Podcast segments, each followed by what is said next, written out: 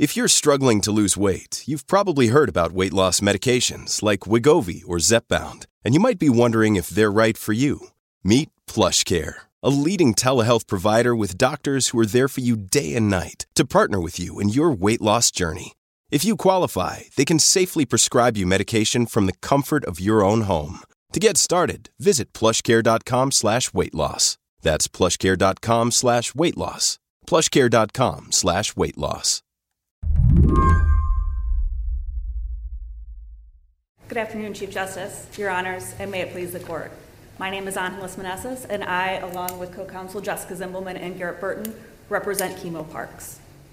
You're listening to a clip from the Michigan Supreme Court, specifically a case from March of last year about a young man, Kemo Parks, who was serving mandatory life without parole, something his attorneys argued was cruel and unusual. Kemo Parks is currently spending the rest of his life in prison for the act of passing a gun to his cousin and co defendant, DeQuavion Harris. The shooting happened in Flint back in 2016 when Parks was only 18 years old. And one night he was out with his cousin, and his cousin asked him to hand him a gun and handed it to his cousin, and his cousin ended up murdering someone.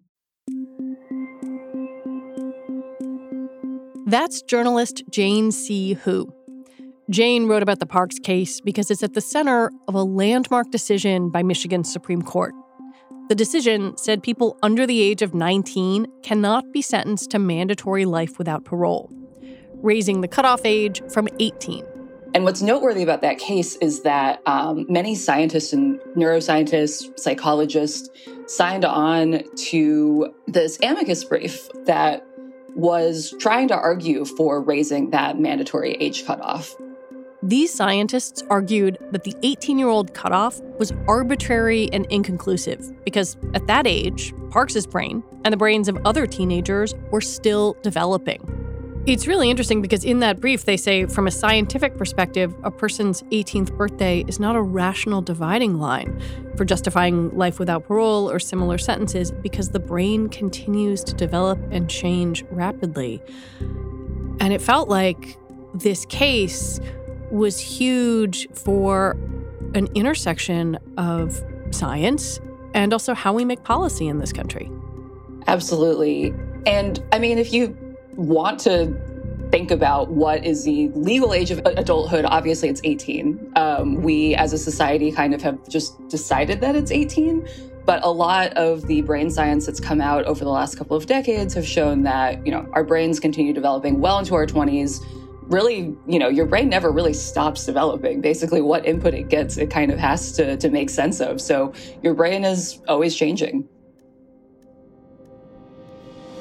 Today on the show, if our brains are still developing, when can the law treat us like adults? How the new science of brain development isn't just changing policy, but how we live. I'm Lizzie O'Leary, and you're listening to What Next TBD, a show about technology, power, and how the future will be determined. Stick around.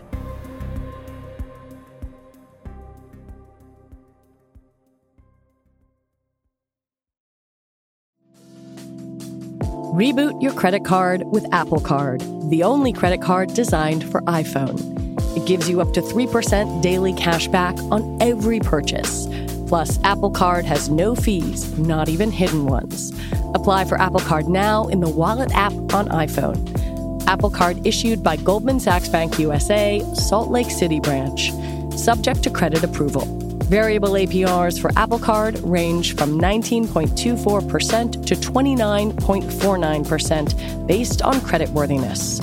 Rates as of February 1st, 2024. Terms and more at applecard.com.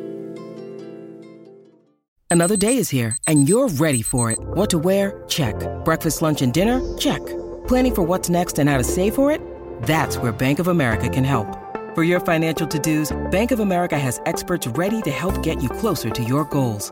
Get started at one of our local financial centers or 24-7 in our mobile banking app. Find a location near you at bankofamerica.com slash talk to us. What would you like the power to do? Mobile banking requires downloading the app and is only available for select devices. Message and data rates may apply. Bank of America and a member FDIC. If you do a Google search for brain maturity, you very quickly encounter the number 25, as in, our brains mature when we reach 25. It's one of those weird nuggets of pop science that's often taken as fact and gets repeated all over the place. Your brain doesn't fully mature until you're 25. You just think of shit differently as you get closer to 25, I find. I feel different, like I'm enlightened or something. it's your frontal lobe.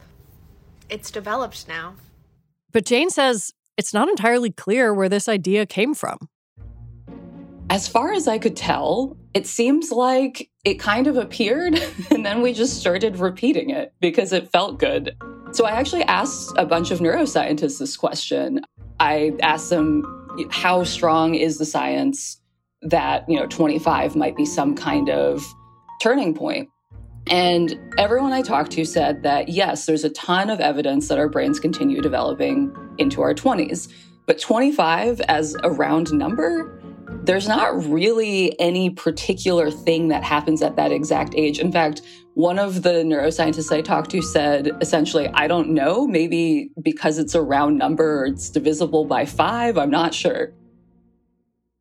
Part of the answer might come from functional MRIs, or fMRI. fMRI technology was introduced in the 90s and became widespread about a decade later. A regular MRI might take a picture of your body or brain. fMRIs are like movies, movies that show different kinds of activity that does, in fact, vary with age. At the time, neuroscientists were saying that it was the most exciting thing that had happened in their careers, that it was going to revolutionize science. And in many ways, it has. I think the major thing is that fMRI allowed for types of brain science that just weren't possible before we are able to just put people in a scanner and try and figure out what's happening in their brain in real time as we ask them to make decisions, as they're watching things, as they're listening to things. We also, as the technology improved, were able to get a better baseline of what people's brains look like over time at different ages. I think just having that built up repository of information really helped us understand how does a brain develop in an individual, but also how do brains kind of in aggregate tend to develop over time? But Jane says that as fMRIs grew more popular, we began to oversimplify what they could actually do. The idea of an fMRI is, you know, this is a scan of the brain. This is hard evidence of what is happening in the brain. But fMRI, like most technologies, requires a little bit of analysis and interpretation. It's not just like you take a picture, you develop the picture, here's the picture. It's essentially a bunch of data that's going into a computer, and scientists have to figure out how to crunch those numbers essentially. And I think as a result, people just kind of have this idea of neuroscience is unassailable. And I think that that has also really played into this idea that there's a point that we can measure brain maturity. If you took, you know, fMRIs of a bunch of teenagers trying to make a decision and a bunch of 30 year olds trying to make a decision, would they be appreciably different? Depends on what you're looking at. But most of those studies tend to look at a part of the brain called the prefrontal cortex. Um, and they have found that if you are looking at a teenage brain versus an adult brain and you are kind of asking people to just make a straight up decision, like a fairly straightforward decision. There's not a ton of difference. Where you really see difference is if you are inserting some kind of strong emotion or distraction. And in that case, you find that teenagers' brains tend to do a little po- more poorly at that than an adult brain at kind of filtering out emotion and distraction. Is there some marker or or set of markers or signifiers that says, aha, this is a mature brain. Is there any consensus on that?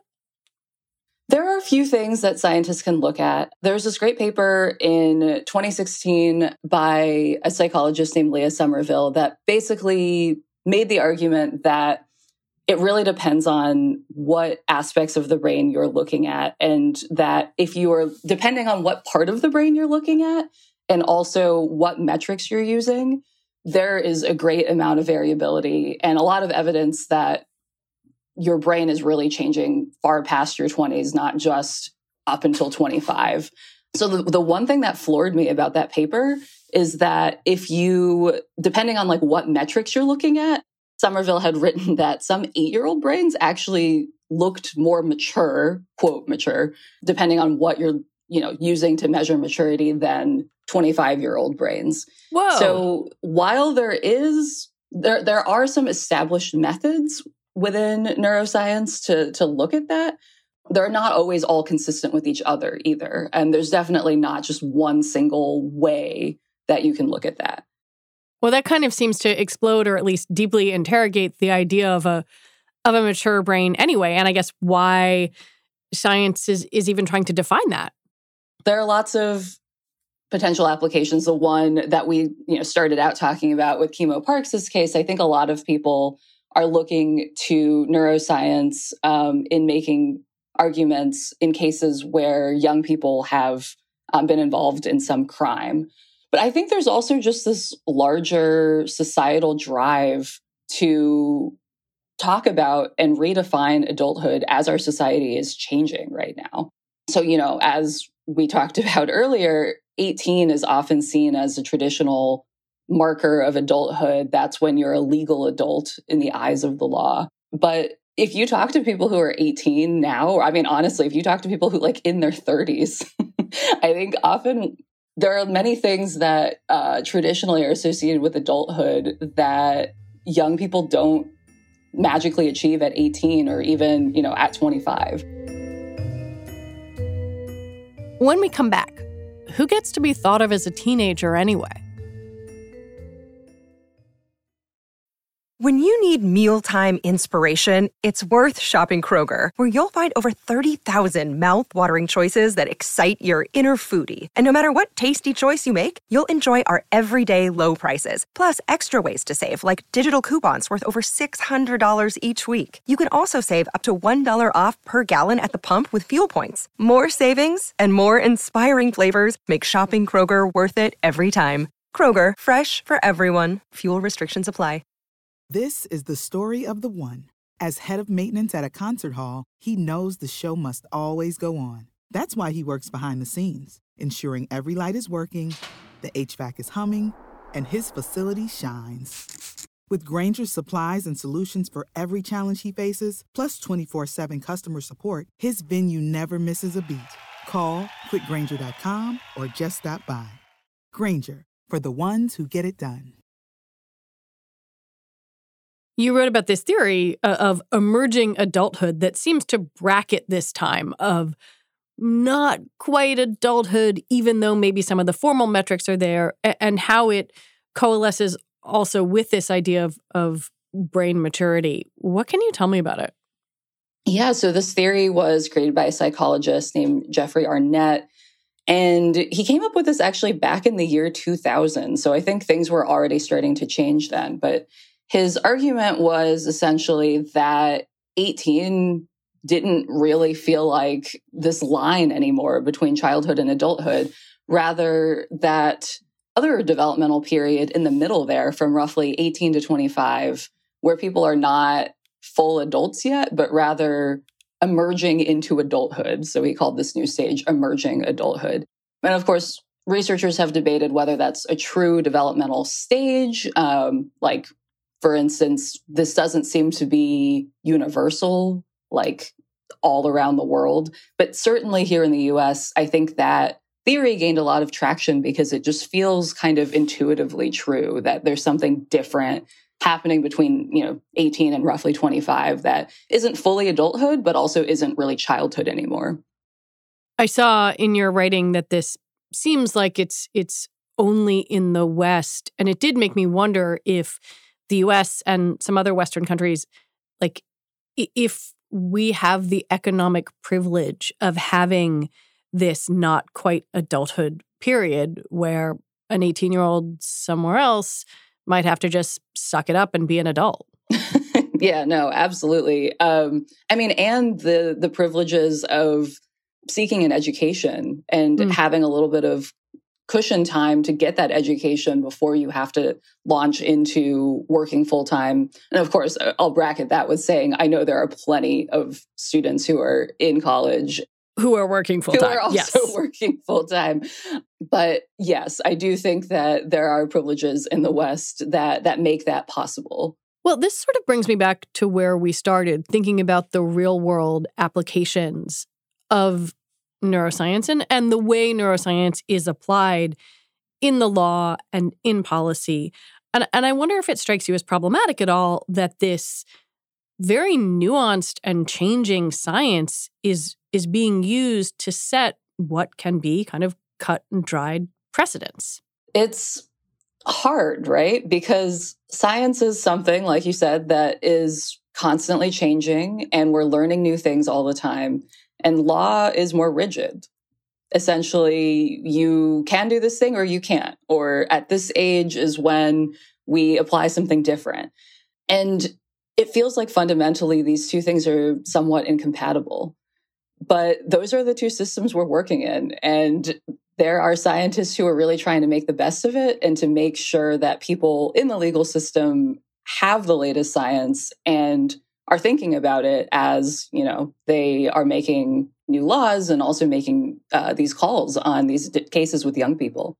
Which leaves neuroscience in a somewhat strange place, rapidly evolving, but also working within the sticky confines of law and policy. And there are huge consequences for how we interpret the nuanced corners of neuroscience in the courtroom. I find that actually a lot of working psychologists and neuroscientists who are familiar with developmental work are being asked to participate in some way in these cases because they have the latest science and are um, able to explain it. Um, so I think there was some disagreement, though, among neuroscientists in exactly where that cutoff is and how strong the evidence is for these various cutoffs. So, universally, everyone I talked to agreed that though current law often draws a line at 18, like you're not able to give anyone uh, younger than 18 the death penalty or life without parole. But almost all neuroscientists there agreed that 18 did not feel right. Um, the brain is definitely still developing at 18. It seems like right now, the one major kind of debate is between the ages of 21 and 25. Tell me about that. Some of the neuroscientists I was talking to advocated for drawing that new line at roughly 21. They felt like the evidence was robust that the brain is definitely still developing up until 21 but after that it's uh, you know not clear that there's enough evidence to raise that higher. Others argue that there is enough evidence to raise that to 25 and i think that's a conversation that you know we're going to keep having for for many years. And what i found really interesting about that conversation um, that's happening in that space is it's not only about science it's clearly very much about science but in talking to these neuroscientists, a lot of them cited public opinion and judges' opinions and whether we as a society were ready to accept a new cutoff as high as 25. Some have said, you know, 21 is just going to be a tactical decision because we're not ready for 25 yet. So we're just going to argue for 21 until people get on board with that. And then maybe we'll argue for it moving higher again once people actually understand more of this brain science and are like more open to seeing its applications in that way. But it also underscores sort of who gets to be a kid in the wider eyes of society, right? You you can often read accounts of, oh, this person screwed up, so and so he's just a kid, he's 27, whereas you know, someone else, well, he's an adult, he's 18. Um, there are a lot of racial and gender lines that get drawn here. And it doesn't seem like the idea of sort of a who is mature is applied equally. No, absolutely. And I was thinking about Sam Bankman-Fried I have seen folks referring to him as, you know, he, he just didn't know what he was doing. He's just a kid. Yeah, just a kid. That's something that feels like a separate issue that the legal system will need to work on. And I'm not quite sure how. um, but yeah, I feel like we see that over and over again. And hopefully, you know, by raising this cutoff, we'll automatically just give some more people a little bit more of the benefit of the doubt. The law has shifted. The Roper case uh, before the Supreme Court abolished the death penalty for people under 18 and and actually in one of your pieces you you quoted the attorney Seth Waxman kind of talking about brain science. It seems like we are moving listening to you toward different goalposts. How quickly do you see that potentially happening? It's a great question and I think it is starting to move more quickly it seems like in the last few years, many state Supreme Courts have taken notice of this brain science and have really made an effort to try and understand it and try and apply it in their work. And we've seen a lot of movement over the last few years, like in this Parks case, um, where judges are actually taking into account young people's ages and uh, the growing brain science around decision making at those ages and trying to apply that more broadly by either changing those cutoffs or at least just weighing that brain science in a decision. Yeah, the Michigan Supreme Court outlawed life in prison without parole for 18 year olds. Do you think that sends a message to other state Supreme Courts? You should be looking at the science? Yeah. And from talking to some of the folks who worked on that case, it seems like um, I don't know if it's directly because of that case or just happened around the same time because people are thinking about it. But it seems like there are many other states where um, folks in the legal system are really thinking about this and considering it and actively asking neuroscientists for their input so that they understand it better. Do you think we'll ever have a consensus on what brain maturation is? I doubt it, but part of that is because I almost hope we don't.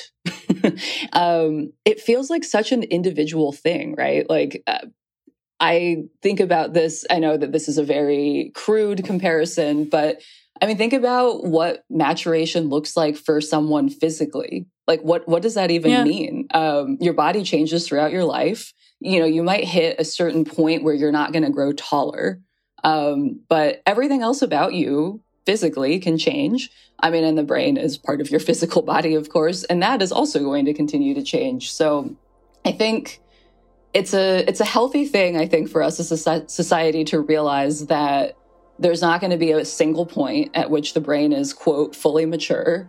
And I think it's really just up to us to define maturity rather than relying on neuroscience to try and do that for us. Jane C. Hu, thank you so much for talking with me and for writing these articles. Thanks so much for having me. Jane C. Hu is a freelance science journalist. And that is it for our show today. What Next TBD is produced by Evan Campbell. Our show is edited by Jonathan Fisher and Mia Armstrong Lopez.